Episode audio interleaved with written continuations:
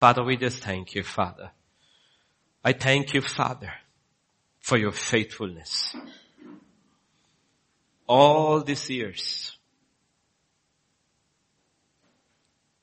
you have never failed me with the word.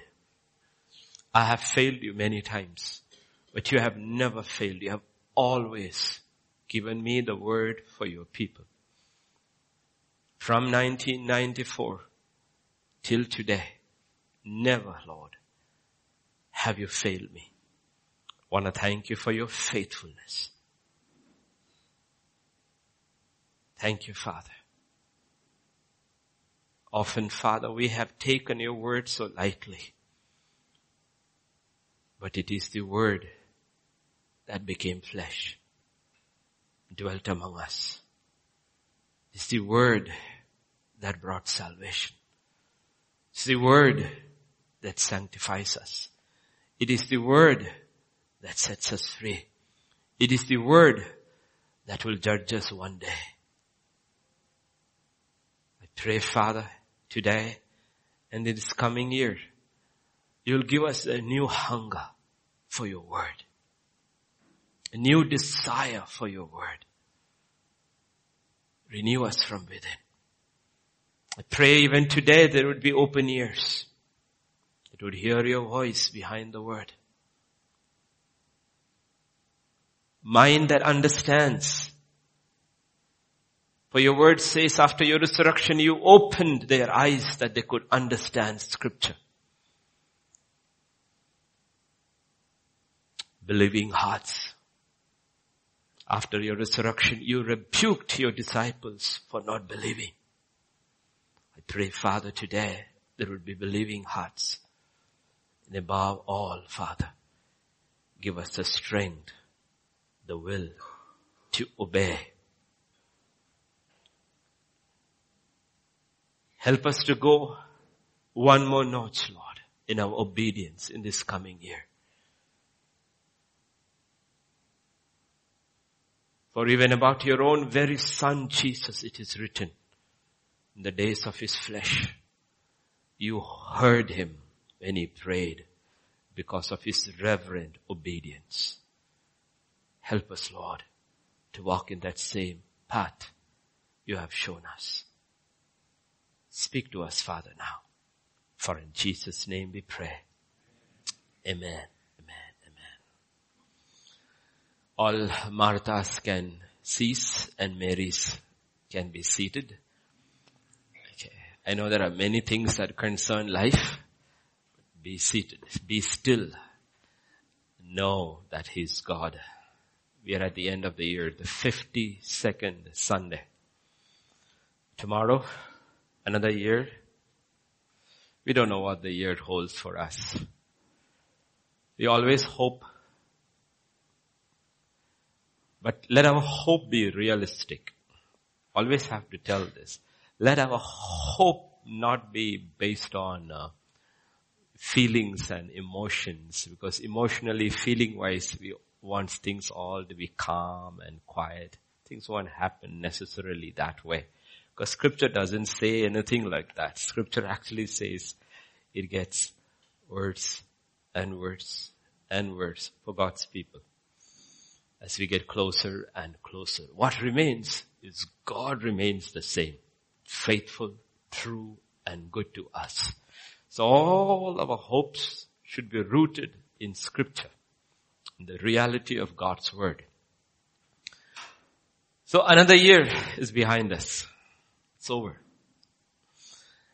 Looking back at 2017, every one of us here primarily has three choices. We can either sit and worry and rue about the mistakes and the failures of 2017 or take it lightly they ignore the mistakes and failures of 2017 and continue in them in 2018. That's one of the primary reasons in every school curriculum. You have history. People don't understand why that old fathers, ancient wise people put history as one of the subjects is so that you would learn from the mistakes of others. It's One of the sins, not just to know history. Okay. We can have to make the second choice of ignoring all that, taking it lightly, continue then the same way in 2018, or take the new year literally as a gift from God to make changes, to make necessary changes and move on to a closer walk with God. The bad news is there is nothing you or I can do to change the past. But the future, something altogether different. Okay. We can't change our past. We can only hand it over to Him. Repent, confess, allow the blood of the Lamb cover it. But future is something else. But when we look into the future, Proverbs 17 and verse 24 says this. Wisdom is in the sight of him who has understanding, but the eyes of a fool are on the ends of the earth. Little difficult, but simple, to make it very simple, what this proverb means is, a wise man has focus. The fool tries to do so many things and ends up doing nothing or finishing nothing. That's what happens to lots of people. Today many resolutions will be made. And if you check out in the world, what I have understood is one of the biggest resolution of 31st December of every year is to lose weight the next year. But usually it doesn't last more than a week. That's what it means here. The eyes of a fool are on the ends of the earth. He has too many things in his plate, he decides. But finally ends up doing nothing. But the wise man is very focused. The word focus will come back in the evening. Okay, we will look at focus. But keep that in mind. Okay? We need to have focus if you want to achieve anything not just in the world. People in the world know those. All achievers in the world had focus. But let's leave the world aside. In the kingdom too. If you don't have focus, we end up actually not fulfilling God's purpose in our life. The wise man has focus. Most people who don't have focus is because they do not know what is important in life what is important in life. That's what scripture teaches us. What is it? Like kids in school know. Like when you come to 10th grade, they will tell you math, English, these subjects are compulsory. You cannot afford to fail. If you fail, you are detained. So you know, though you have many subjects in school, all subjects do not have the same importance in the same way in life. Though we have many areas in our life, many goals in our life, all of them don't have the same importance. So, evening we will look at that. But taking care of the past and looking forward to what lies ahead, one of the first things everybody needs to do if you want to move ahead with God and the life He has promised through His Son Galatians 6 and verse 5 puts it across this way. For each one shall bear his own load. It means if you really want to put aside all the mistakes and the failures of 2017 and start fresh with God 2017, one of the first things you need to do is take responsibility for life. Everyone needs to be responsible for their own life. Accountable for their own actions before God. Each one shall bear his own load. Ultimately, you and I alone are responsible for our own life. Though there are others around, ultimately we alone are responsible before God. One day each man, each woman, each child will stand before God alone and give account. The reason is we live in a culture dictated by false psychology. where no one has to take responsibility for their life. You can always blame something or somebody. And that's what permeated the final days culture. You don't have to take responsibility. You can always blame it on circumstances, parents, school, culture, nation, and GTC. Because of sound doctrine, they have this incredible technical, scriptural terms. They will, even the little ones, when they are struggling and caught with their hand in the cookie jar, I think it is iniquity.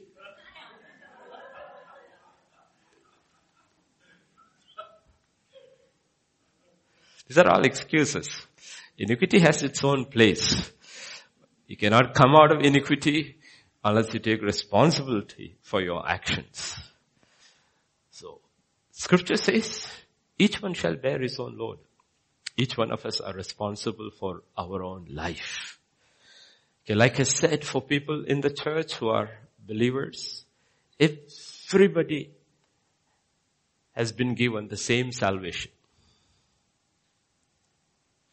Everybody has been given the same word. Everybody has been given the same spirit. Everybody has been given 24 hours. In 2017, nobody got 25 hours. Everybody got 24.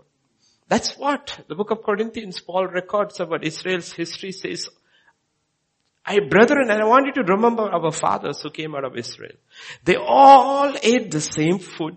They all ate the same water. They were all baptized in Moses. They were all brought out by God, but God was not pleased with most, most of them. Except three. Okay. So we all have been given the same word, saved through Jesus. Same word, same spirit, and 24 hours. We'll be all be accountable for these three. All of us sitting here in this coming year and the year that passed, we all faced or we will face two kinds of circumstances, primarily, generally. One is circumstances over which you and I had no control. I have no control. Okay? God knows that. And scripture proves that. He does not hold you or me accountable for it. Okay. For circumstances over which we had absolutely no control. Like simple thing. Nobody has any control over into which family you were born. No control. But everybody had control after that. What are you going to do in that family? There are a lot of circumstances we have no control and God doesn't hold us accountable for that. The way he puts it very beautifully in the book of Jeremiah, he says this, in those days they shall say no more, the fathers have eaten sour grapes and the children's teeth are set on edge. He says no. Everyone shall die for his own iniquity. Every man who eats sour grapes, his teeth shall be set on edge. Not his children's. Because I don't blame you for circumstances which are beyond your control. But for what is in your control, you have to bear blame. Okay? So God does not blame us for circumstances which are beyond our control. That is why Paul will say this beautiful verse in book of Acts. Those seasons of ignorance, God has overlooked. He winked it. If you didn't know, he looks at the Gentiles. The Gentiles don't know what sin is and he says, okay. I'm not going to judge you on IPC section 1, 2, 3 says general sin. You come to my son, all that I've forgotten. So, you didn't know. Okay?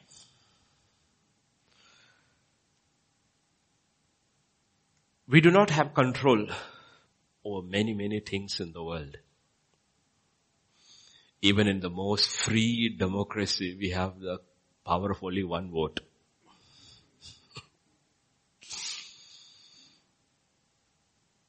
okay? Power of one word. Why nations will go down and nations have gone down is because a generation will arise always that refuses to take responsibility for their lives and their actions. If I don't take responsibility for my action, God cannot save me. I told you on Christmas day, God will never save a man in his sin. Jesus did not come to save us in our sin. Jesus came to save us from our sin. If I, he has to save me from my sin, then the first step is I take responsibility for my actions. That's what scripture says. He didn't come to condemn. He came to save. Okay. That's the first. When you deal with circumstances. Therefore, then comes the second set of circumstances over which we have control.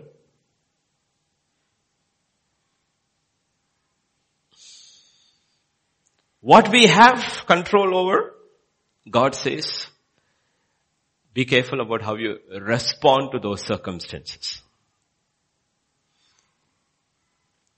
Each one has to bear their own load. I personally know of people when it comes to general life who have never held on to a single job for more than six months. You ask them, always blame somebody else. It's always somebody else's fault. Honestly, people who lived like that and have retired. People who were never therefore a blessing to their families was always a burden.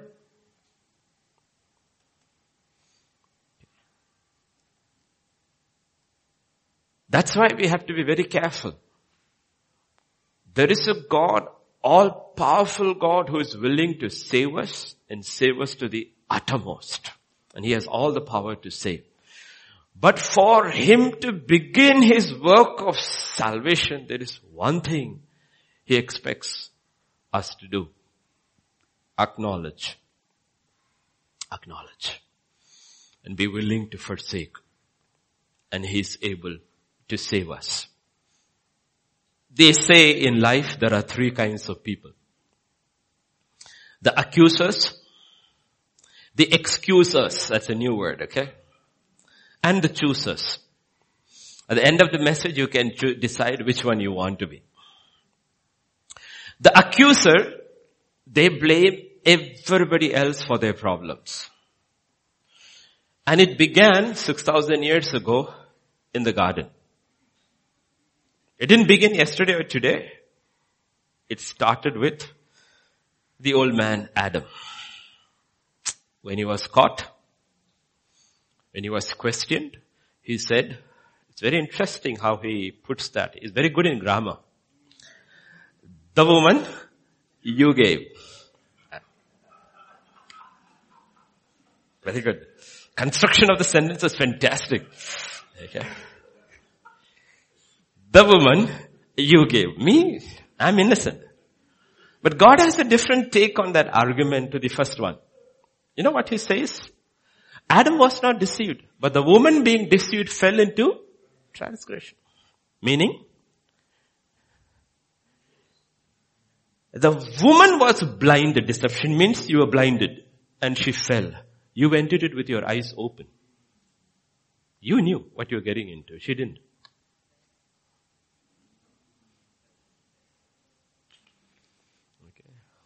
You didn't hear anything the, the serpent said. You didn't listen to his logic or argument. Nothing. You only want knew, you I believe this way, if you read scripture, because certain things are silent, Adam heard only one voice.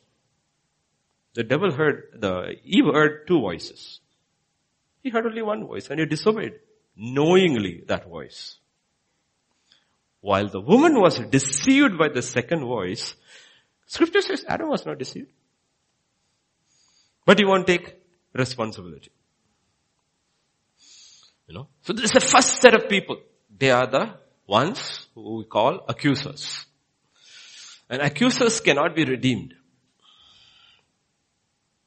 Accusers, the merciful, kind, loving God cannot save accusers.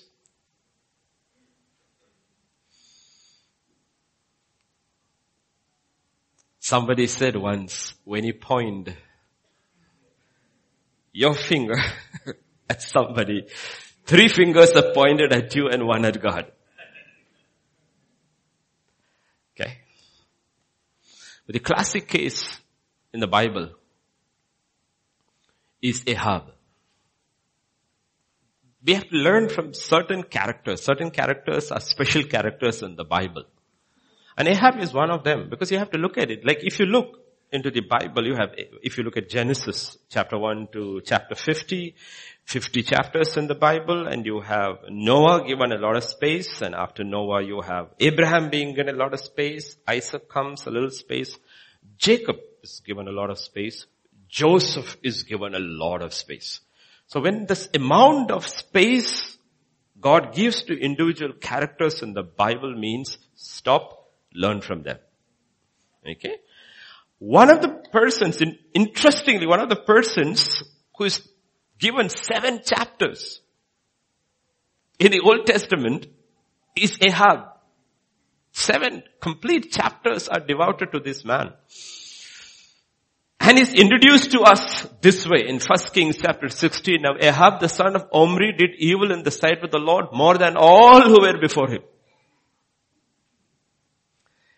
Before that, scripture will actually, you don't have to turn there, will say that Omri did evil more than all the others before him. This is the guy who overshot his father also.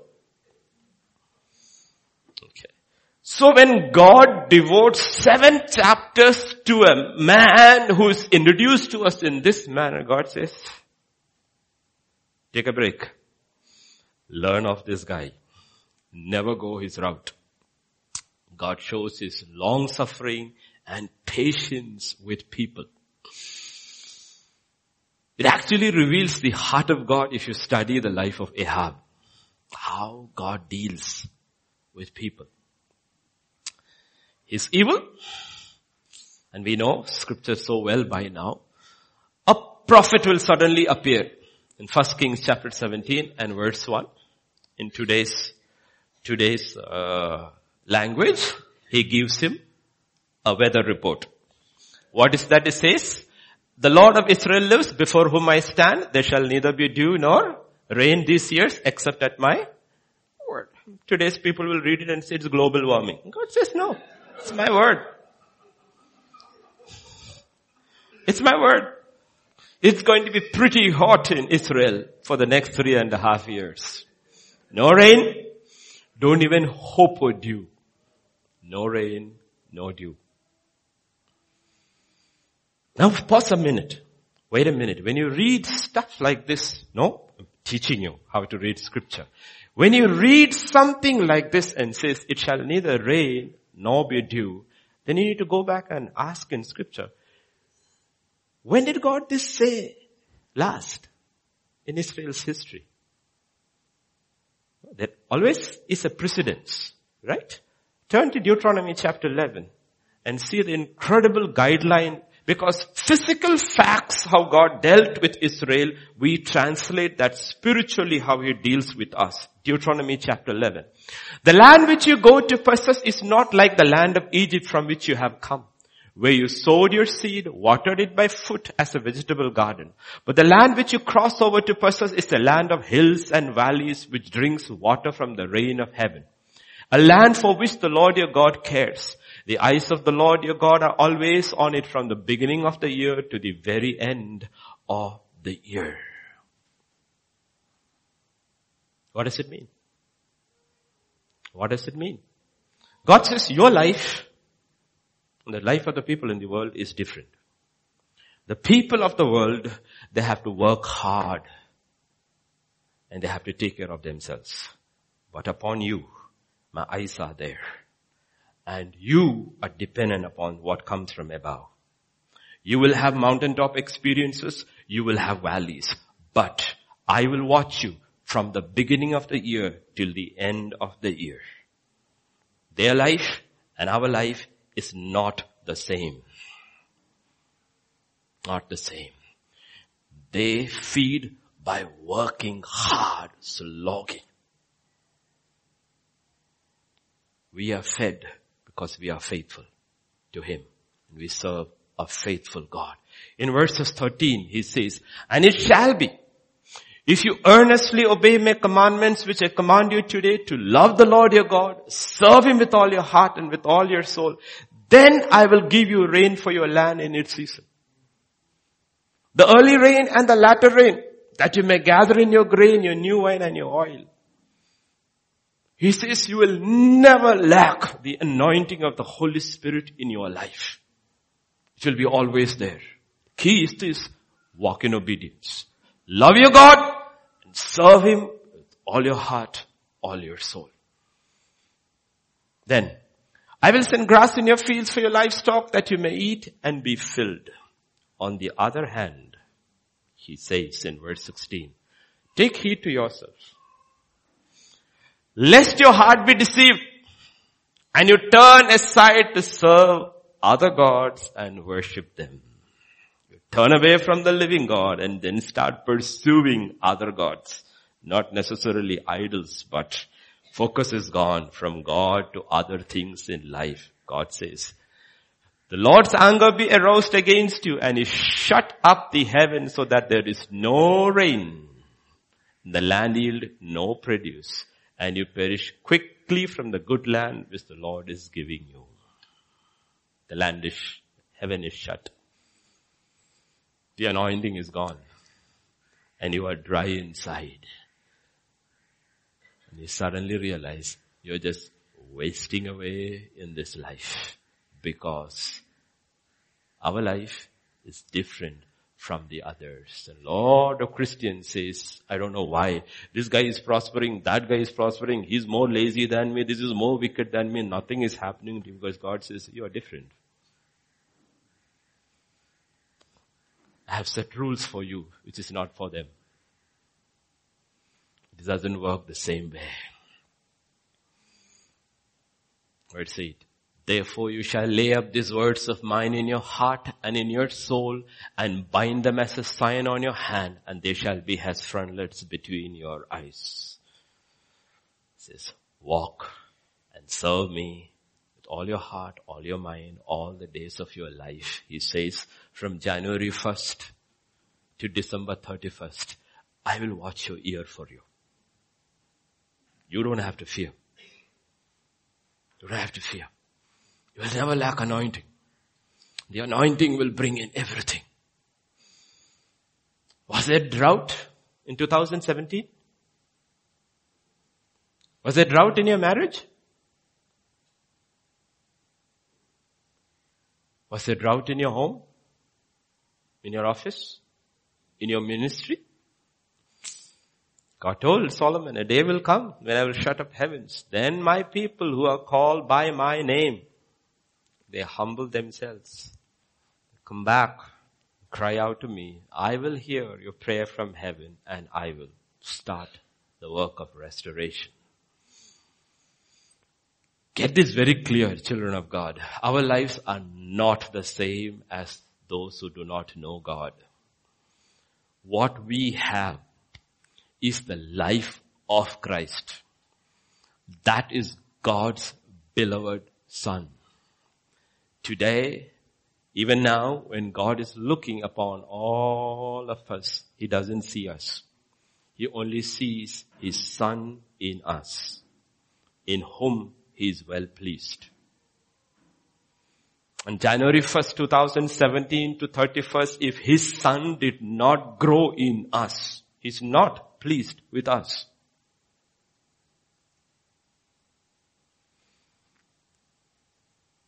God is not pleased with anyone of, no man. Because no one is good. There's only one who is good. It is Him. It's God. It's Christ. That's why I said, works makes no difference to God. The only person who makes difference to God is Christ. So God allows drought so that we can allow Christ to take over and not ourselves. Even after three and a half years of drought, during these three and a half years of drought, what was Ahab doing? One of his generals, Obadiah, will tell us what he was doing. The Lord your God lives. There is no nation or kingdom where my master has not sent someone to hunt for you. And when they said he is not here, he took an oath from the kingdom or nation that they could not find you. God's word has come. Because of God's word, judgment has come. What is he doing? He is hunting for that fellow who brought that word.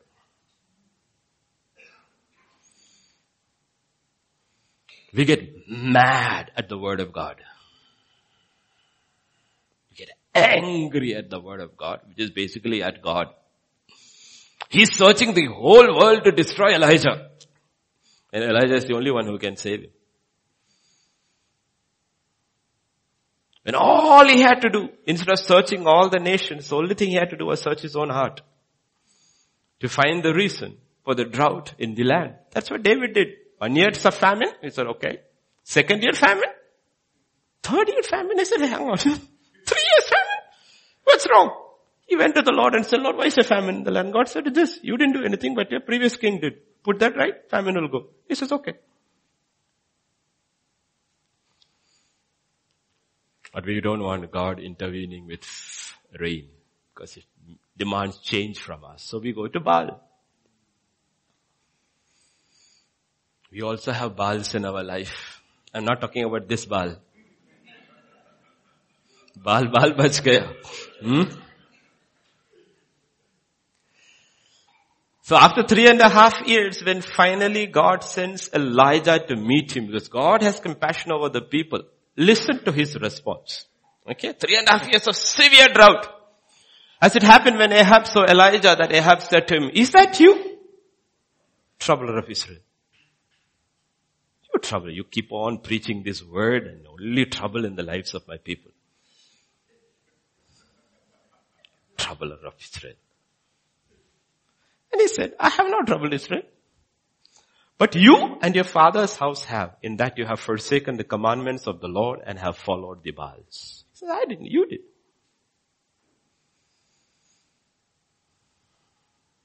The question is, 2017. What am I? What are you? What are we? Are we the accuser? The blame game? We read that verse in Deuteronomy 11, right?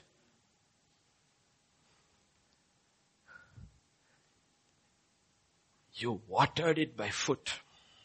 You worked hard. Do you have to work hard for the rain to come? No. Do you have to work hard to irrigate? Yes. You work hard to please man. But he says, I am taking you to a land. It's a land of hills and valleys. Both are there. We'll have good times. We'll have struggling times. But water comes from above. It will come from above. Life is not a plain. We want life to be a Everybody in the world is trying to make life into a plain. Please. I don't want to struggle. I want to look at two terms in the Bible so that we understand the difference. In John chapter 14 and verse 27. Peace I live with you. My peace I give it to you, not as the world gives. So the world also gives peace. World also? Christ also gives peace. What's the difference between the world's peace and Christ's peace? In the next portion in 16, in this world you will have trouble. In me you may have peace. In the world you will have tri- tribulation. The only way you can have the peace of the world is if you compromise with everything the world says. Some churches will say we are never attacked because you never preach the word.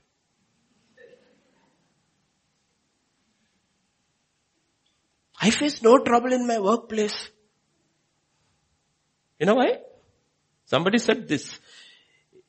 You have no trouble in your life. That means you and the devil are headed in the same direction. There is a peace which the world gives. And everybody in the world wants that peace. That peace. That peace, the price of that peace is compromise. It's compromise. You compromise with the world, there is no trouble. Even young people, that's the pressure they face. What is peer pressure? The pressure to become like the world. Talk like us, drink like us, smoke like us, listen to the same music, watch the same movies, no pressure. So we keep on preaching about Joseph and Daniel, Joseph and Daniel. Who wants to be a Joseph? Who wants to be a Daniel? So there are two peace. One is the peace of the world and the other is the peace which Christ gives. But he promises you, in this world you will have tribulation. He did not say, I just give you peace. He says, your peace will be in me. You stay in me stay in me. So the land God is taking us to is the land of hills and valleys. Well, Egypt is plain ground. Plain ground. And these people don't want that. Remember the first generation who came out? They said, oh, this is too much. This is too much. This manna is tasteless. We are tired of this word. Oh, we remember Egypt. How we sat under that campfire and we ate fish and garlic and leeks at no, no cost. Now imagination is working. They forgot this. Make bricks. No, no cost. Suddenly, you know what happens? Your imagination fools you. Suddenly, brick making becomes a hobby.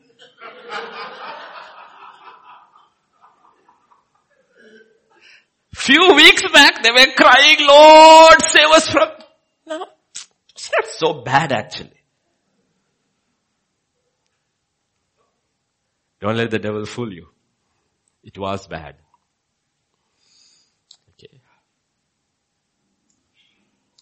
That is Ahab, the accuser. Accusers will never take responsibility for their own lives. God cannot rescue you. I'm telling you honestly. He cannot rescue you because when scripture says God is faithful, what is he faithful to? He's faithful to himself. He's faithful to his truth. He's faithful to his ways, not to our warped ways. He's faithful. These are the accusers, the first group. Second group, these are what I call the excusers. They are not accusers, but they are excusers. They always have an excuse. You know the classic case in the Bible, John chapter 5 verses. Jesus went to that pool. In these lay a great multitude of sick people, blind, lame, paralyzed, waiting for the moving of the water. Once a year, because of God's mercy, an angel would come, move the water, and whoever gets in gets healed. So they're all lying there. For an angel went down at a certain time into the pool, stirred up the water, then whoever stepped in first after the stirring of the water was made well of whatever disease he had. Now a certain man was there who had an infirmity, how many years? 38 years. When Jesus saw him lying there and knew that he had already been in that condition for a long time, he said to him, do you want to be made well?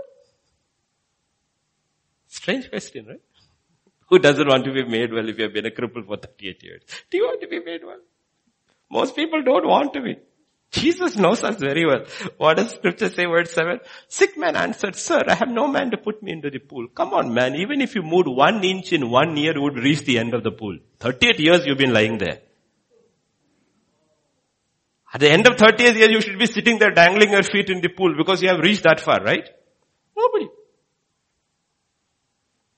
Nobody to put me. Not only that, when I am coming, another steps before me. Not only is there anybody to help me, Somebody should look at me and say, oh, he's been here so long. Okay, I will wait for next year. You get in. Somebody else's fault. God asks people, do you want to get well? Do you want to get well? Or are you going to make another year of excuses? In Proverbs 23 verse 13, we have if I have both versions, yeah. NKJV will say, the lazy man says, there is a lion outside, I shall be slain in the streets. बाहर क्या है शेर है he just Saktan. Today Chutti.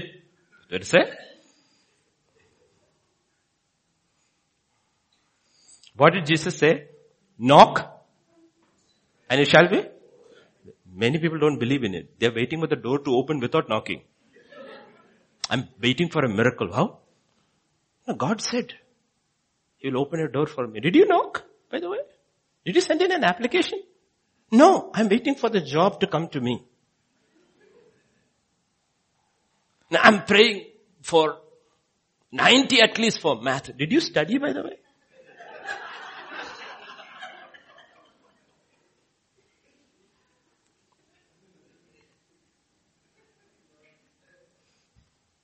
The lazy man, what does he say? There is a full of excuses. This is a TLB version. Lazy man is full of excuses. I can't go to work, he says. If I go outside, I might meet a lion in the street and be. Excuse after excuse after excuse. Okay. That is our problem. Our problem is we struggle with truth. Our struggle is with truth. The Bible is very clear when Jesus came, the kindness and the goodness of God. John chapter 1 verse 14 says, the word became flesh, dwelt among us, we beheld his glory, the glory as of the only begotten of the Father, full of grace and full of truth. Verse 17 will say, well, law was given through Moses, but grace and truth came through Jesus Christ. What is this? The power of God available through the Holy Spirit to meet every need in our life. The problem is not with grace. The problem is with truth. I'll repeat things which I have repeated earlier. You see, God is truth. Truth is not an idea. In the world, truth is an idea. God is truth. And since man was originally created in God's image, no man, no woman, no child can live without truth. Nobody can. You have two siblings and they go to the kitchen, they take something from the cookie jar and you catch the small one and says, why did you do it? He will say, she told me to do it. Why? Because you cannot live without truth. It's impossible to live without truth. So what do we do? Because we don't know or accept God has truth, we create our own truth. Jesus only asked him, do you want to get well?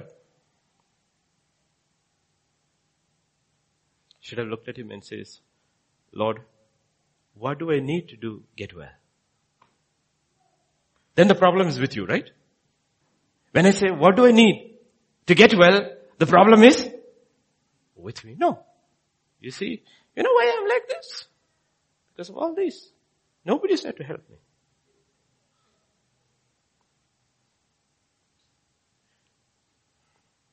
So we create our own truths. Accusers and excusers create their own truth. The problem, like I said, is here. Grace or truth is not an idea or an opinion. It's not. John chapter 14 and verse 6, scripture says, I am the way. I am the truth. He didn't say, I will show you the truth. He says, I am the truth. It is the person of God. Truth is not God, but God is truth. Therefore, God cannot contradict himself. God is truth.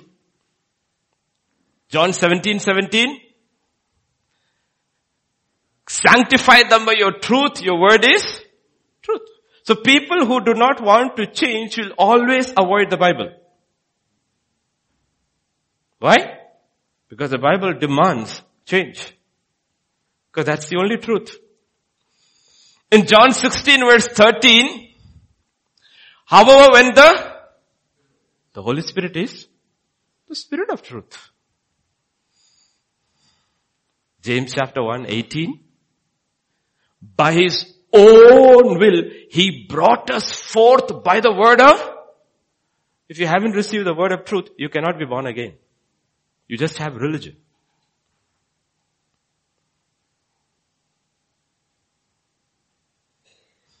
Everybody is born again by the word of truth. So then the word of truth went. Scripture says on the day of Pentecost, the hearts were cut. What do we do? It's the word of truth. So this is what you need to do. Today you are not told to do anything. You just say, just repeat after me. That's enough. You don't have to do anything. So people are not born again. They just change religion. They're not born again. Salvation begins here because God is truth. His word is truth. His spirit is truth. We are born again by truth. And we grow in truth. Salvation means you grow in truth. Not only that, in 1 Timothy chapter 3 and verse 15, he says, I delay all that, okay? I write so that you may know how you ought to conduct yourself in the house of God. What is this? The house. What is the house of God? Which is the church of the living God, the pillar and the ground of truth. The church cannot be built on anything else. Not built on signs and wonders and miracles and charity. It is built on the ground and the pillar of truth. Nothing else. Because God is truth. God is truth. See, the problem is when truth becomes a person, when truth is not a person, it's okay. You can handle it and interpret it your own way. But when truth is a person, when you have to face him, we choose to run from him. As long as Jesus did not come into the garden after the fall, Adam and Eve were fine with their fig leaf costumes. They were okay. You look good, I look good. You ate, I also ate. And they're looking good in their green costumes. And then scripture says in Genesis, what does it say? Then they heard the sound of God walking in the garden. Truth is come. Till then they were living by your truth. You look good? I look good. It's fine. And the animals have no opinion. We're all good. We can live peacefully here. As long as he doesn't come here, we are fine. And then he comes in. And scripture says Adam and Eve hid themselves from the presence of God. That's our problem. That's the world's problem. That's what's happening around all around the world. Only one name they want to remove from the public square. It is the name of Jesus. They have no issues with any other God. No other God names, they have no issues. This God alone. Why? Because He is truth. Because He is truth. When you realize truth is a person, then everything changes. You see, we hear like hearing messages. We love doctrine.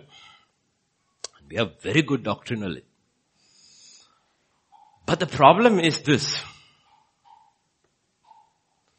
In Christianity, doctrine doesn't frame Christ.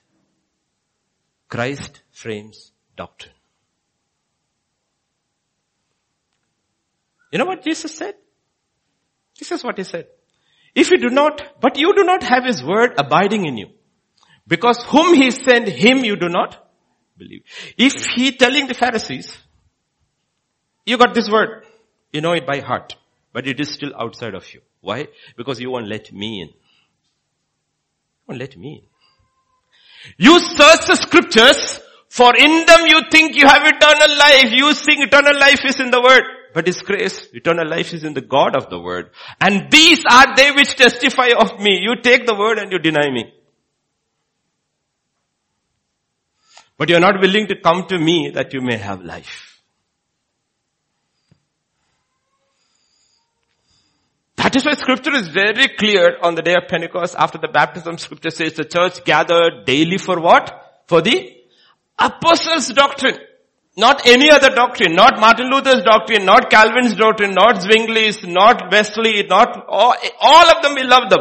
We respect them. But we go back to the apostles doctrine. Where Calvin departs from apostles doctrine, that we reject. When Luther departs from the apostles doctrine, we reject. Anybody, however great he is in subsequent centuries, it doesn't matter what denomination, what person, when they depart from the apostles doctrine, we depart from them. Why? This is what gospel writer of John says in 1 John.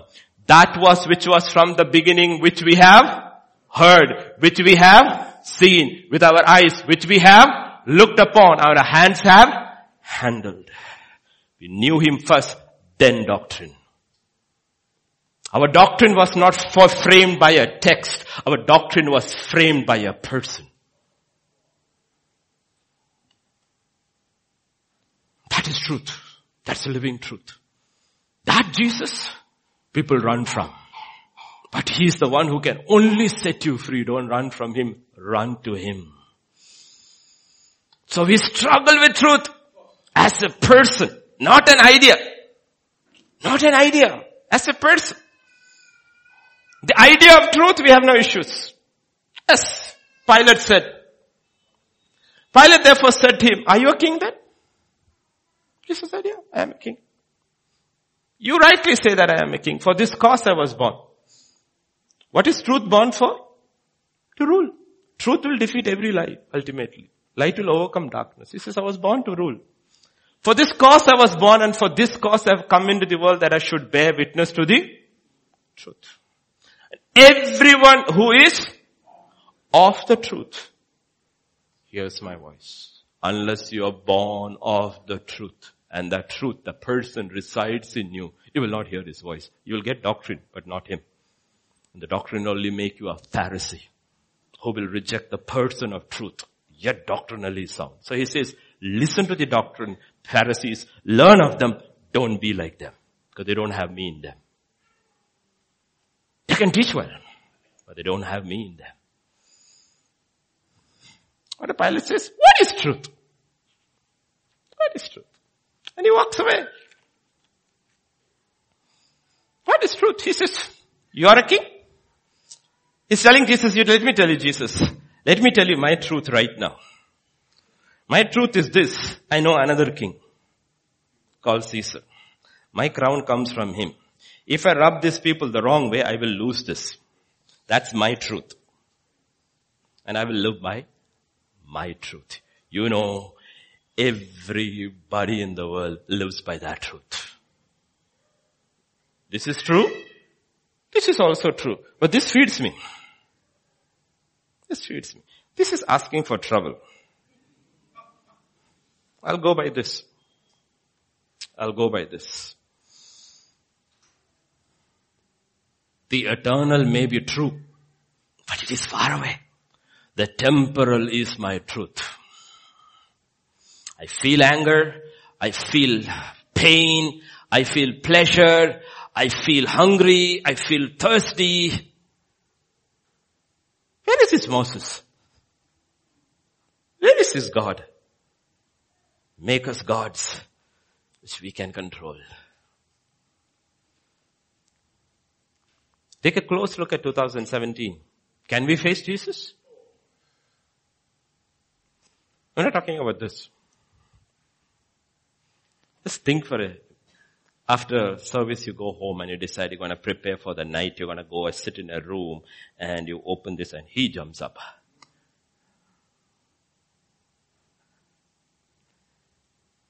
What will you do? What will we do? If he steps out of scripture, will we be able to? Then there are no arguments. No arguments.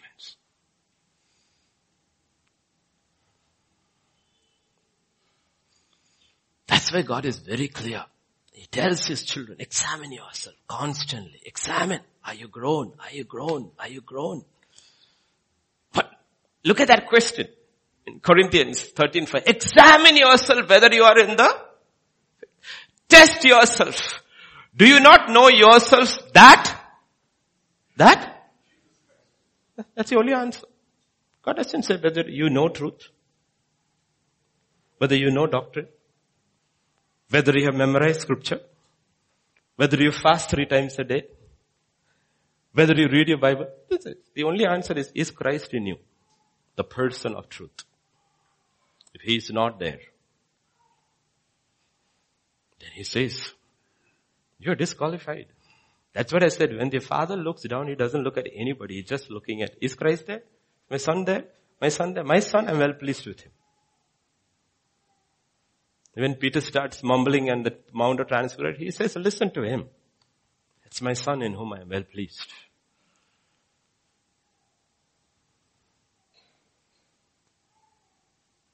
Because we will put a spin on it. But that's not the answer. The answer is, is Christ in you? Because every issue, you look at it, every issue, how do we deal it? We deal it very doctrinally. But not Christ. What's the problem in your marriage? No, she doesn't submit to me. Who told you? Oh, it's written. Okay. What about Christ?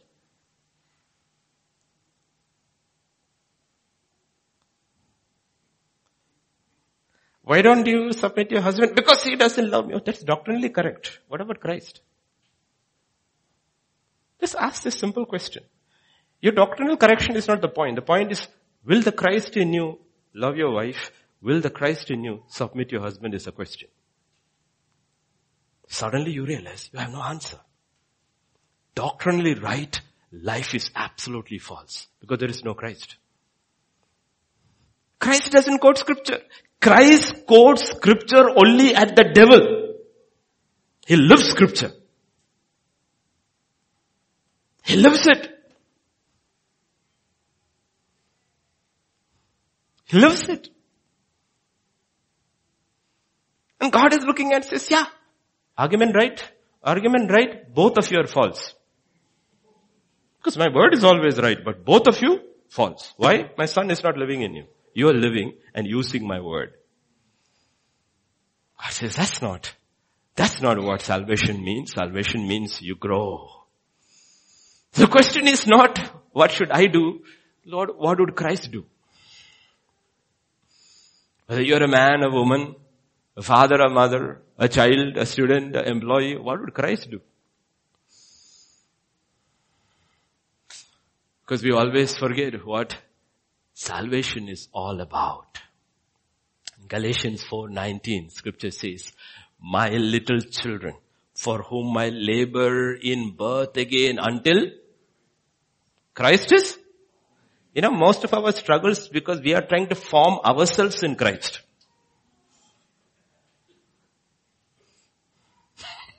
God says, no, that's not salvation. Salvation is Christ being formed in you.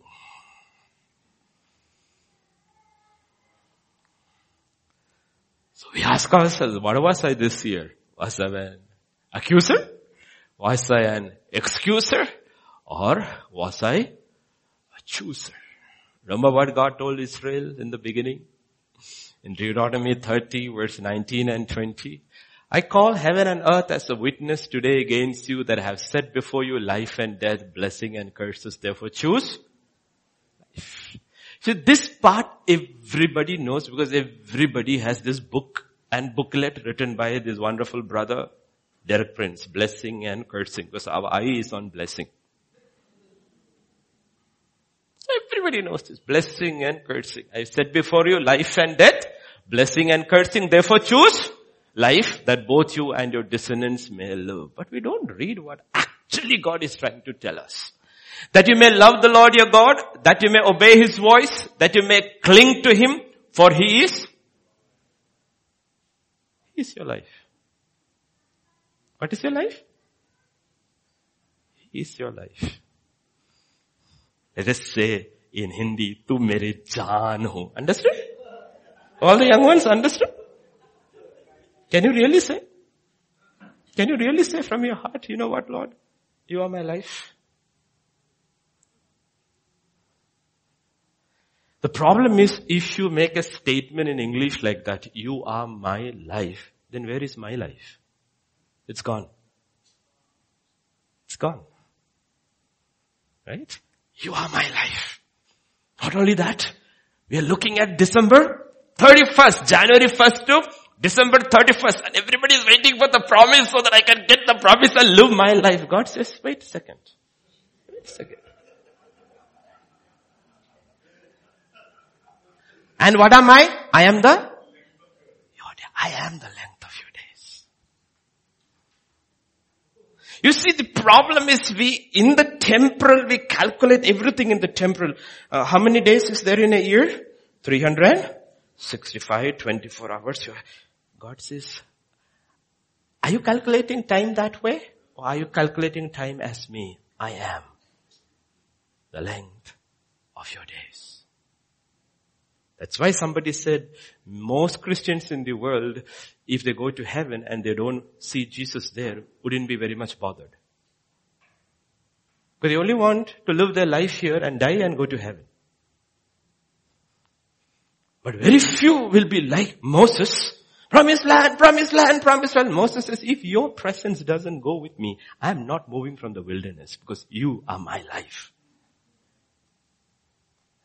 I didn't leave the throne of Egypt for a promised land.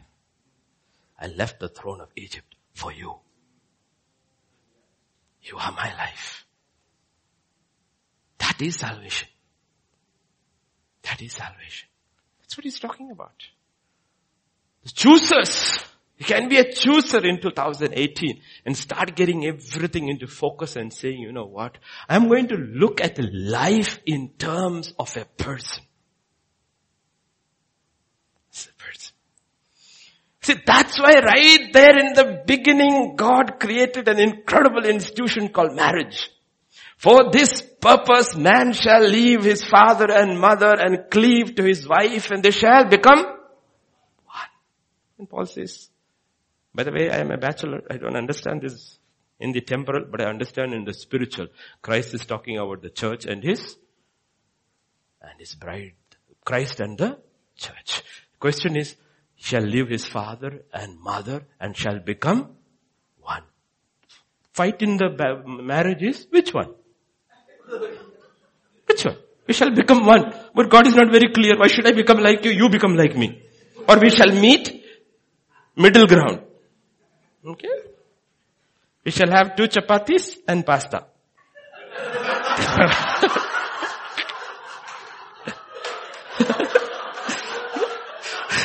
God says no.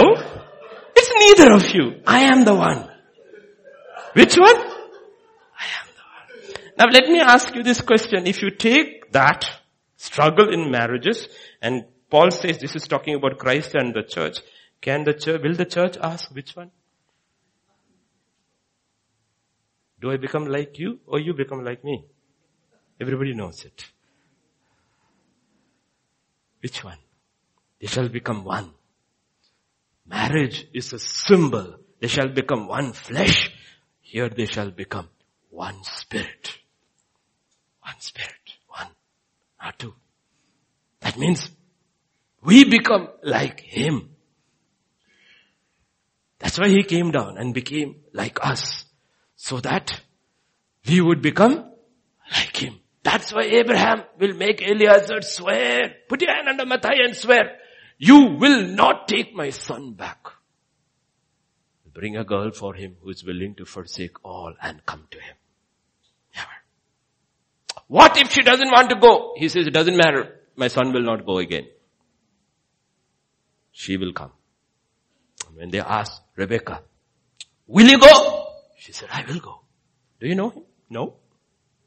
Will you go? I will go. When? Tomorrow. I've said this many times, but you have to hear it over and over again to see the picture of salvation in the Bible. Rebecca and her maids get on the camel and they're starting this long journey from Haran to Abraham's tent. How many days, how many weeks, how many months, we don't know. How many villages, how many towns they passed, how many crowds they saw. Everything is silent. She must have talked and talked and talked and talked and talked to Eliezer. Only one thing. Tell me about Isaac. That's all I want to know. Tell me about the man I am betrothed to. I want to know what kind of a person is.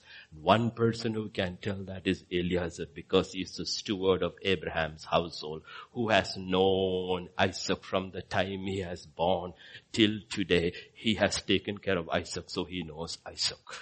Jesus said when the Holy Spirit comes, He will not speak about Himself. He will speak about me.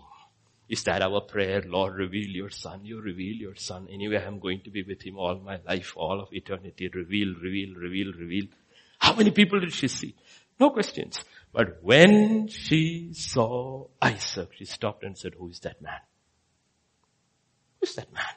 Eliezer said, that is your Lord and Master. That's you. What did she do first thing?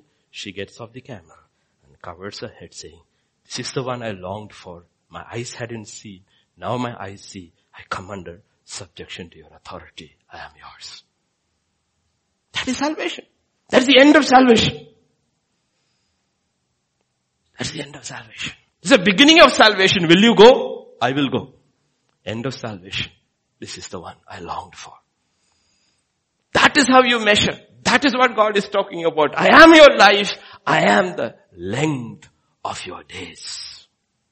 You see the length of our days? What does it mean?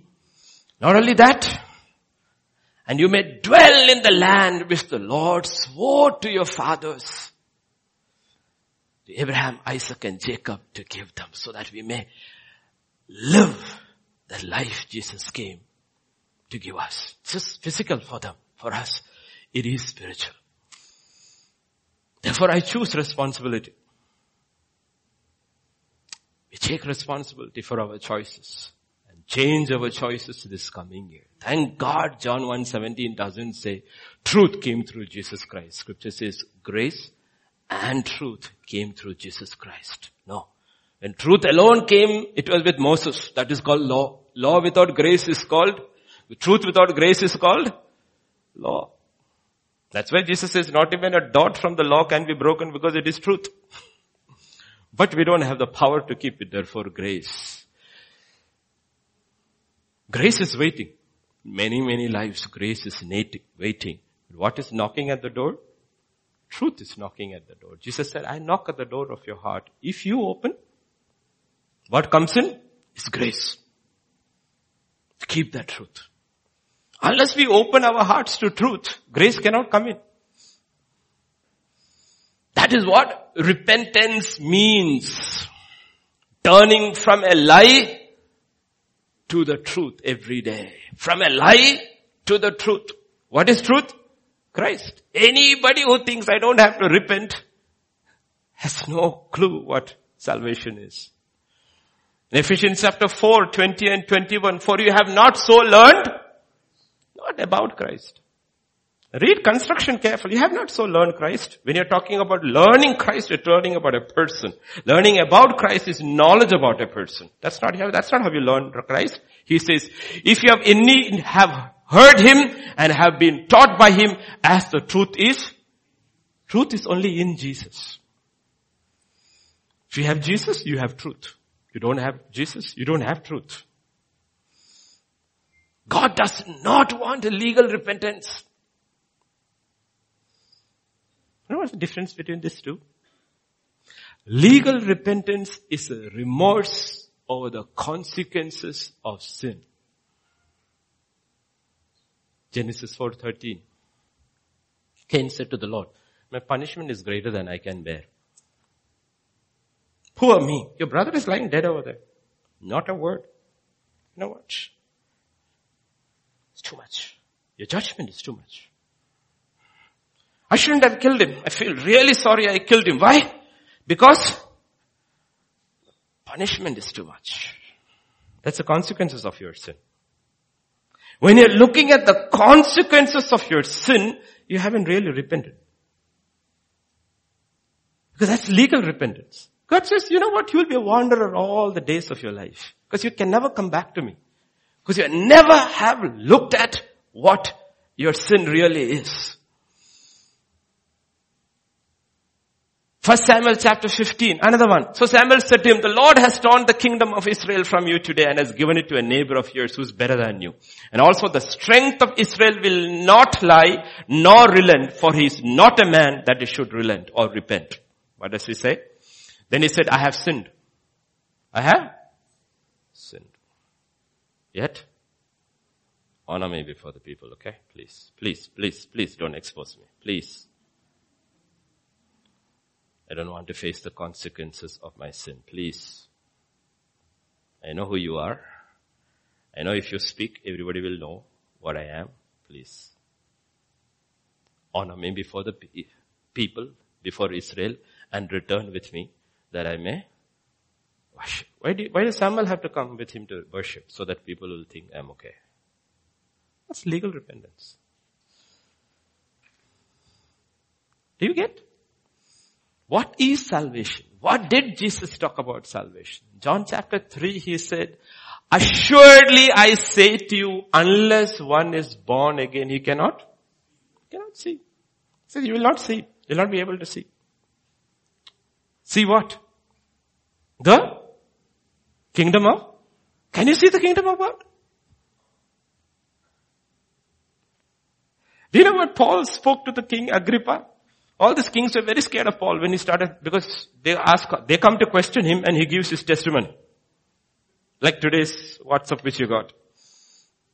That's why God's people are sent into prisons and before officers so they will stand there and say Mafi. No, they give their testimony.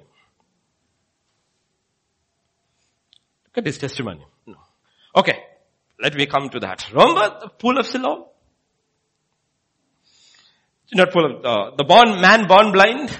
The question, disciples have very doctrinal question. Did he sin or his parents sin? Jesus said neither. It's for the glory of God.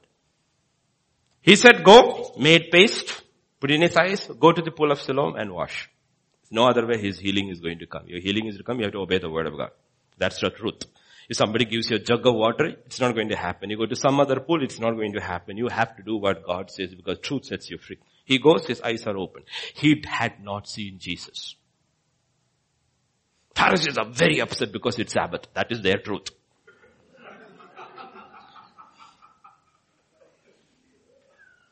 Their truth is they're angry with Jesus for healing him on Sabbath is because he worked. What did he do? He took a little mud, spat into it. He worked.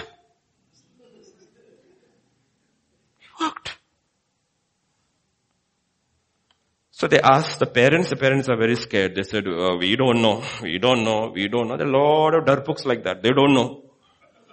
You ask him, he's old, we don't know. They asked him. He said, you look, don't ask me doctor. I know one thing. I was, yeah, go back to that nine. He said, one thing I know.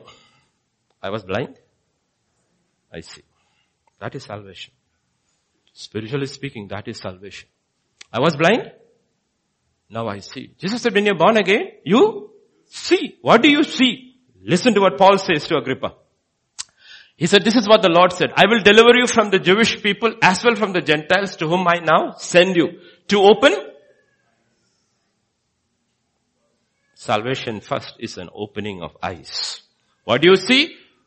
So that you turn them from darkness in. If my eyes are not open to the iniquity and the darkness inside me, how will I turn away from it? That's the first, first act of salvation. You are turned from darkness to light. And from the power of Satan to God. You realize, you know what? Oh my gosh, this is what I am. To the point this apostle will see the darkness in him and he will say, there is absolutely nothing good in me. That is the end of salvation, where you realize and see, there's nothing good in me. If there is anything good in me, it must be Christ. Must be Christ. It's not me. Darkness to light, power of Satan to God, then they may receive forgiveness of sins and inheritance among those who are being sanctified by faith in Christ. That's why Jesus said, your eyes will be opened. Not that you see a physical kingdom of God. No, you see the darkness inside and the light that is available in Jesus. You see it. Constantly aware of darkness and light. It's the opening of eyes. The rest is religion. The rest is religion. Be a chooser this year. Choose God. Choose Christ. Because He is our life. What did Samuel say? So does Saul say? I've sinned. But stand before me. With me. Okay, please. Please. He only saw the consequences of sin. What did Cain say? My punishment is to but David? Psalm 51? Against? You. Person of God. Eyes have been opened against you. Only you. I have sinned. It's not legal. It's genuine. From the heart. I have sinned against you. Because you have encountered truth as a person. Because if you only see truth as an idea, you can always argue. But you cannot argue with the person of God. I have sinned against you and only you have I sinned and done this evil in your sight. Bathsheba is okay with it. The nation is okay with it. My nobles are okay with it. Everybody is okay with it, but it makes no difference. Because sin is defined by you. By who you are. It's not just I have sinned. I have sinned against you. One is just an objective faith. The other is directed towards a person and actually becomes subjective. In 1 Samuel 15, 30, what he says is, I have sinned, but please don't expose me before the people. Please don't expose me before people. But David, in Psalm 51, what does he say? Please don't cast me away from your presence. Please don't take your Holy Spirit from me. Did you see the difference? That's an opening of eyes. Lord, I understand what salvation is. Salvation is a person. It's a person. The experience of salvation is when that person comes into you and you go into that person. That's why scripture says everyone who has been baptized in Christ has put on Christ. It's a person. It's not a religion. You cannot argue with a person. You can argue with ideas. One idea can be countered with ideas. You cannot argue with the person. That's why we have to be very clear, careful. Saul could never be redeemed. Because he would, was not willing to encounter the person of God. It's the same God. Compared to David, his sins were less. Again, it's not the quantum of your sins. You will look, how did he get in the kingdom of God? He was such a terrible fellow. He says, yeah, but he encountered me and he was willing to accept my judgment. He wanted me more than anything else. You, you didn't sin so much, but you were not willing to encounter me. We think it's the quantum of sins. God says no. It's not. In Proverbs 29 verse 24, the fear of man brings us near. But who trusts the Lord is safe. The fear of man is a trap. And there are people in the millions. I'm not talking about people in the world. People in the church who are trapped by this snare.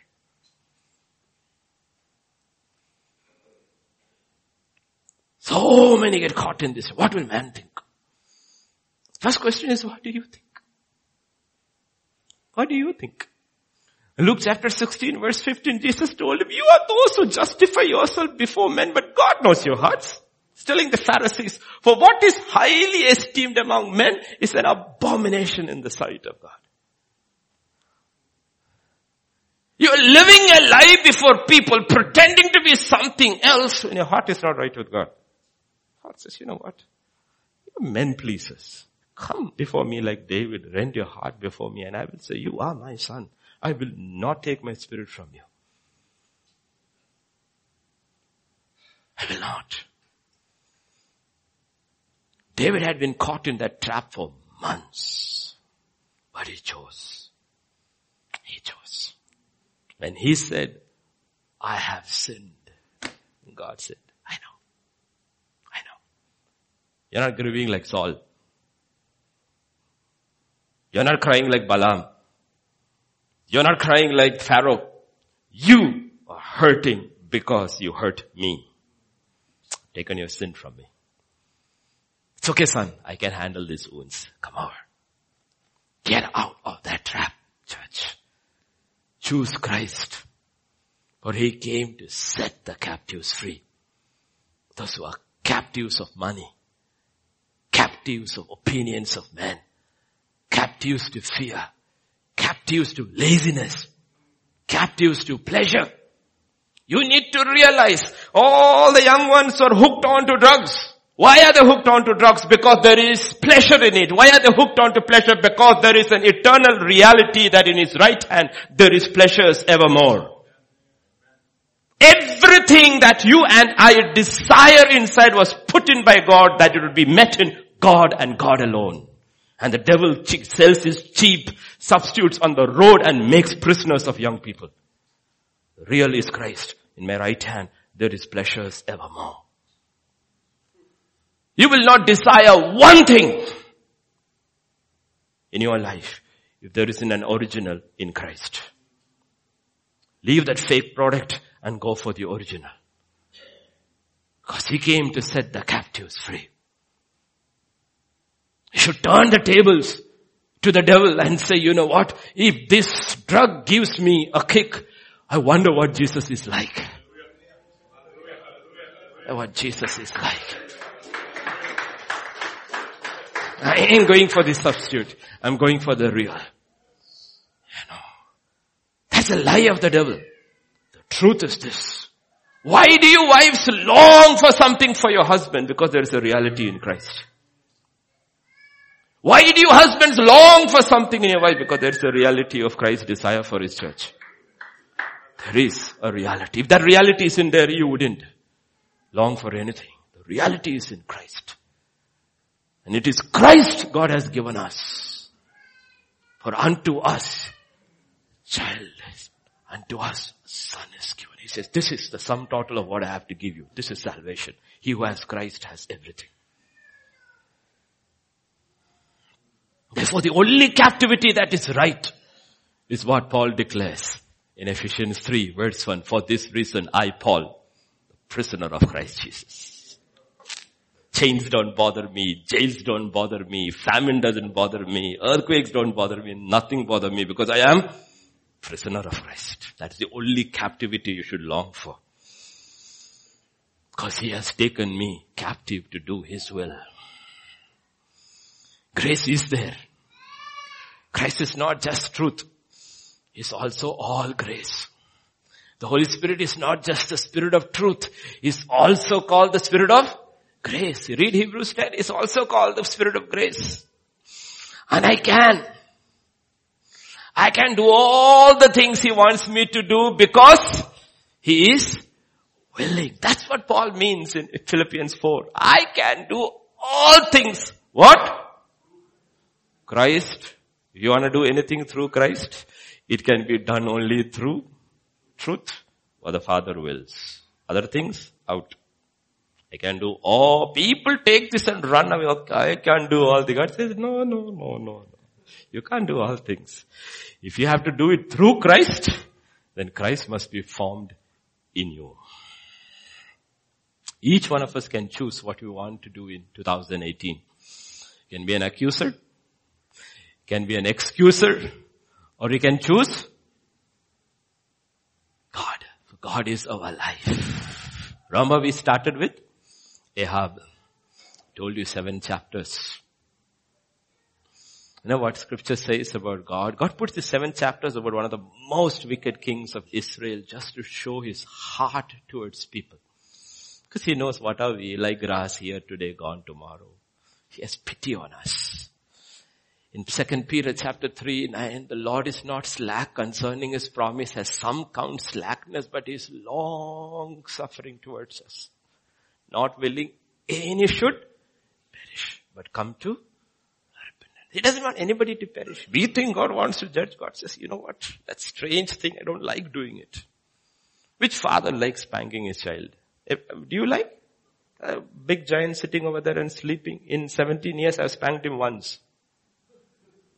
It hurt me more than it hurt him that day. Which father likes spanking? God says, you know, judgment is something I don't like. So I'm long suffering so that no one would perish. He may discipline us, but he doesn't want to destroy us. Again and again and again, God confronted Ahab with his word. Again and again. First with the drought, three and a half years stiff. Okay, let's have a challenge between your prophets and my only prophet. He saw all that. Fire came down and then he says, okay, go eat. She should have said, no, I saw the fire of God. I'm not going to eat. I'm coming with you. No, he went to eat. Remember Elijah? And Ahab on the mountain? Everything is over. Fire has come down. I see the sounder. You go eat. He went to eat. People don't realize you give choices like that. What do you want to do? I say, go eat. They will not say, no, pastor, I'm coming with you. Okay, thank you. I'm going to eat. Jesus' food is ready. what do you do? You have to give people choices like that to see which way they will go. Elijah said, I know where I'm going. My work is not finished until the rain comes. I'm going back to pray. He says, okay, I'll go eat. You pray. That's how most people do. They don't carry their burdens. Okay, I'm going to work. Until sir, will you pray for me? You, bear, you bear my burden, okay? Because I've got other things to do. I'm not saying you shouldn't call her to pray, but I'm saying when it becomes a habit, you're not carrying your burden. And because you don't carry your burden, God is not able to put somebody weaker's burden upon you. It's not right in the kingdom. 2018, you say, Lord, I'll carry my burden and I want you to put some more burden on me so that I can be like you. That is Ahab. Nothing will change his heart. God intervenes. Next time you will see again. Ben-Hadad, the king of Aram with 32 other kings comes with a big army. God will say, you know what? You deserve this. You changed my people to Baal worship. He says, sends a prophet and says, hey, I'm with you, okay? Fight. You will win. And he fights, he wins. This is a massive army. God gives Ahab victory. You would think that after victory he will turn and say, no more Baal, only Yahweh. No. The prophet comes and says, okay, remember, next season this fellow will come back again, so be prepared. So they were prepared because they believe, okay, we fought because it was in the mountains, that God is the God of mountains. Next time we shall go and fight them in the valleys. God says, you know what, we will teach them a lesson that I'm the God of valleys too. Smacks them there completely. Destroyed. God had told him, kill the king. Instead, you know what this fellow does? He makes peace. We are brothers. Ben-Hadad, we are brothers. Go. God is mad at him. Know what he says in 1 Kings chapter 20? Thus says the Lord, because you have let slip out of your hand a man whom I appointed utter destruction. Therefore your life shall go for his life, your people for his people. So the king of Israel went, not upset, not repenting, not grieving, in anger. That's what God is telling. I told you to deal with that particular sin in your life in 2017, destroy it completely. No, I'm making peace. God says, you make peace with that one. That one, I will demand your life for that. God says, I'm angry with you. Why are you dealing with my sin? That's how people react. God says, you know what? I want to save you. Instead you are angry with the one who is trying to save you. That is Ahab. After that we know Naboth vineyard. He kills an innocent man. His wife plots it all. He kills, takes his vineyard. Elijah comes, confronts, judgment is passed. He repents. God says, okay, I won't do it during your son. I'll do it during your sons. Looks at his repentance says, okay, fine. I'm not going to judge you. Then, again, Jehoshaphat's son has married Ahab's daughter. What a wonderful alliance. Ahab wants to go to war. He pulls in Jehoshaphat also. Um, problem is for the 400 prophets are sitting and prophesying victory, prosperity, victory, prosperity, go. Jehoshaphat a little confused because he had never heard prophecy like this. See, unlike Ahab, he watched only one channel. See, Jehoshaphat was used to one channel while Ahab used to watch many channels and every channel they come because they want your money, they forever prophesying good things about you. So Jehoshaphat says, you know what? Something funny over here. Do you don't have a man of God here? You know what he says? He says, 22 verse 8. King Jehoshaphat said, is there still one man? Joseph, the king of Israel said Jehoshaphat, there is still one man. Micaiah the son of Imlah, by whom we may inquire of the Lord, but I hate him. I can't stand him. Why? Because he does not prophesy good concerning me, but evil. And Jehoshaphat said, let not the king say such things. A prophet's job, the servant of God's job is to speak the truth, not to tell you what you like. That is not his job. The servant of God's job is to speak the truth, whether you like it or not, because only the truth can save you. Please don't say anything like that. What a criteria to judge a prophet. Hmm. If you don't say anything which I like, I'm not coming back to church next week. Preach for one and a half hours and nothing positive.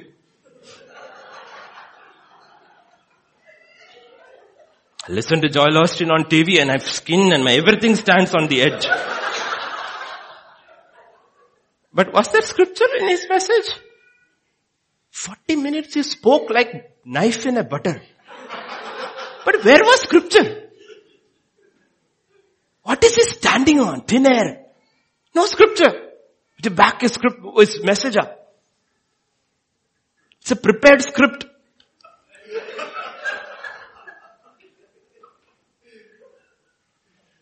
Is it true? He does not prophesy anything? Good. Remember this one thing. God is good. There, everything he says is good. Doesn't matter how we perceive it. It's always good. Nothing bad comes from him. It's good. You mean his judgment is good. Truth is good. Choose 2018 to obey it. God in his mercy still kept one voice in the midst of 400. Ahab's downfall, like many people in Christendom, downfall will happen not because of lack of truth, but because of the rejection of truth. You can understand the pressure this poor, it's not Elijah, okay, it's a poor fellow called Micaiah. Elijah has experience. He's not afraid of anybody. This is Micaiah. Kings, let's see at verse 10. King of Israel and Jehoshaphat, the king of Judah, having put on their robes, sat each on his throne at a threshing floor at the entrance of the gate of Samaria and all the prophets prophesied before them. The king is sitting in their thrones, in their royal robes. 400 prophets are prophesying. In the middle of it, this fellow comes. Can you imagine his pressure? Not only that, the guy who went to call him, what does the messenger say in verse 13? Then the messenger who had gone to call Micaiah spoke to him saying, now please, please, listen, the words of the prophets with one accord encourage the king. 400 people, one accord. There is unity there. Aren't we all striving for? You must have quoted from the psalm like oil from Aaron's beard. Brothers deal in unity. You see one accord. And the king is greatly encouraged. Please, please, Please let your word be like the word of one of them and speak encouragement. Please. Micaiah said, as the Lord lives, whatever the Lord says to me, that I will speak. I will speak. Can you imagine the pressure in ministry? Change the message. That doesn't buckle. Verse 14. Yeah. Then Micaiah said, therefore hear the word of the Lord. I saw the Lord sitting on his throne and all the host of heaven standing by on his right hand, on his left. Let me tell you, King of Judah, King of Israel, you're sitting in your court, in your throne, in your royal robes with all these 400. I see another council. I see the Lord sitting and his council. That council will determine the outcome of this. There are two councils. It's a council that takes place in heaven. It's a council that takes place in Delhi. There's a council that takes place in heaven, a council that takes place in Washington. It will not be determined by Delhi or Washington. It will be determined by the council of God. And I see that. And he says, I will speak that. Verse 23. Therefore look, the Lord has put a lying spirit in the mouth of all these prophets and the Lord has declared. Disaster. It's decreed. Order passed in heaven. Nobody can do anything here. Disaster for you. Decreed. If you don't want disaster, stay home. If you listen to these guys and go out, order passed in heaven. Decreed. God has revealed everything Ahab needs to know to prevent disaster. Question is, will he listen? Will we listen?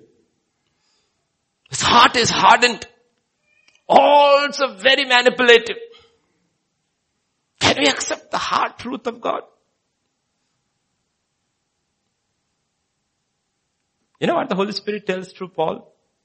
about the people who will perish? Says this is the reason they will perish. And with all unrighteous deception among those who perish. Why is the only reason they perish? Because they did not receive the Ask yourself. When you go home and you have a TV and you have all these channels, which one will you pick? Fellow who speaks smoothly to you. Because you do not have the love of truth. He says they will perish because they did not receive the love of truth that they might be What can save us? Truth. What will keep on saving us? Truth. Why? Because we are born again by truth. We are given birth by truth. That's what James 1.18 says. God is truth. His spirit is truth. His word is truth. His church is the pillar of truth. And those who perish, they perish only because they did not receive what? Love of truth. We need to receive the love of truth, not just truth, the love of truth. That's what Bible is talking about. Ahab is good. He's a smart, good meaning he's a smart fellow. He disguises himself. He says, okay. You see, 400 people have prophesied this way. This one has prophesied, and I believe this guy. Let me see what I will do. Okay, they said, so I will do. He told Jehoshaphat is a naive fellow. You shouldn't be naive. Scripture says be wise as a serpent, gentle as a dove. Instead we are opposite. We are wise as a dove who has no brains. Okay? And gentle as a serpent. The naive fellow. He told him, you know what, mm, Jehoshaphat, today we'll go to battle, you know, I will just dress ordinary. You wear the king's robe. And he would have thought, Arey, what a chance. Israel and Judah, I will lead them. When he went into the battlefield, he didn't realize God is intervening supernaturally into the hearts of the king of Aram and says, leave everybody, just get Ahab. Jehoshaphat goes over there and sees everybody is looking for the king. He's running for his life.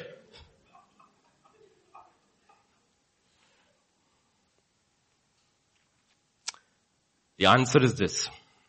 If God's counsel has been decreed and you go out in opposition of it, no disguise is going to help you. No armor is going to protect you. There is no armor against the hand of God.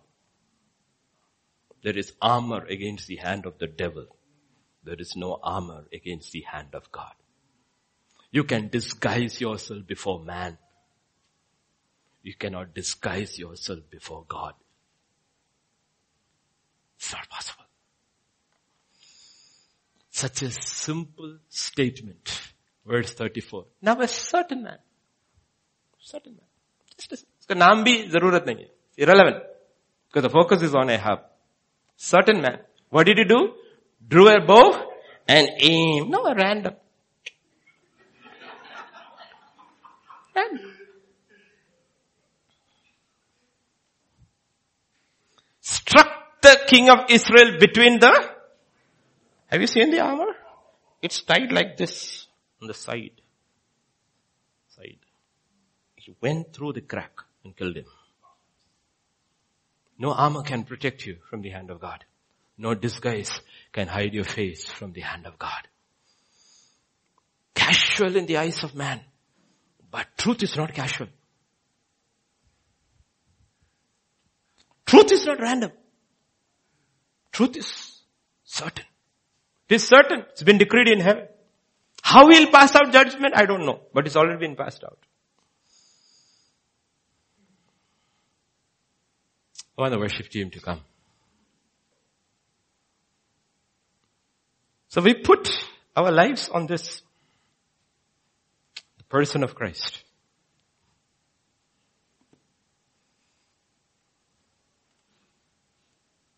Because it doesn't matter what happens in the world.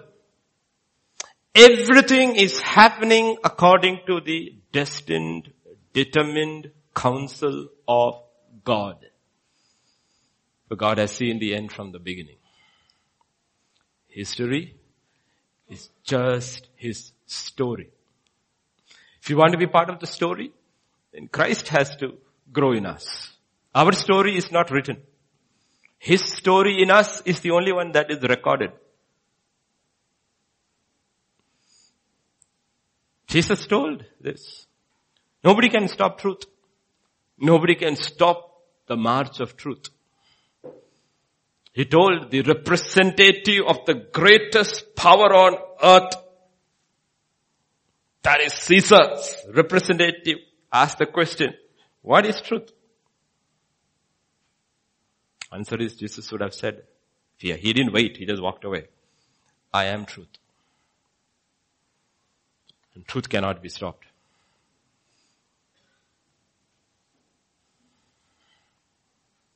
Everyone that is on the side of truth, Jesus said,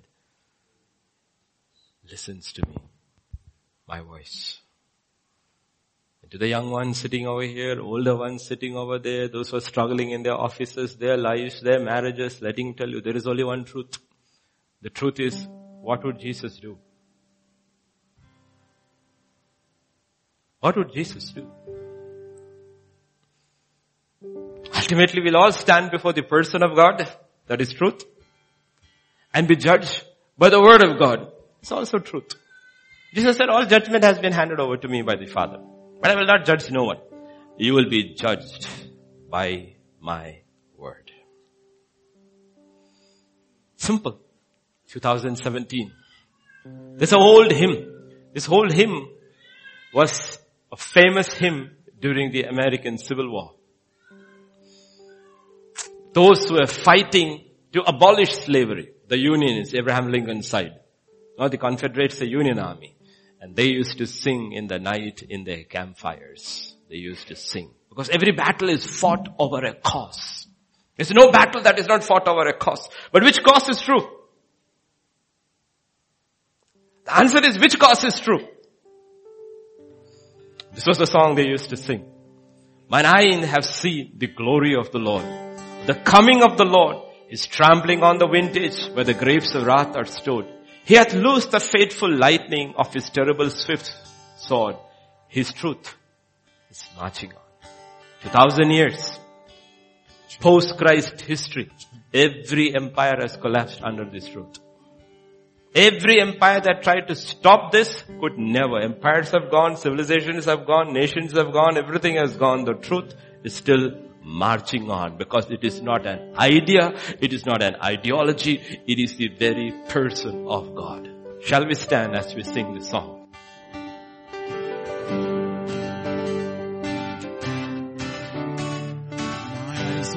of the coming of the Lord. He is trampling out the benches where the graves of are stored. He is loose the faithful lightning of the terrible sword.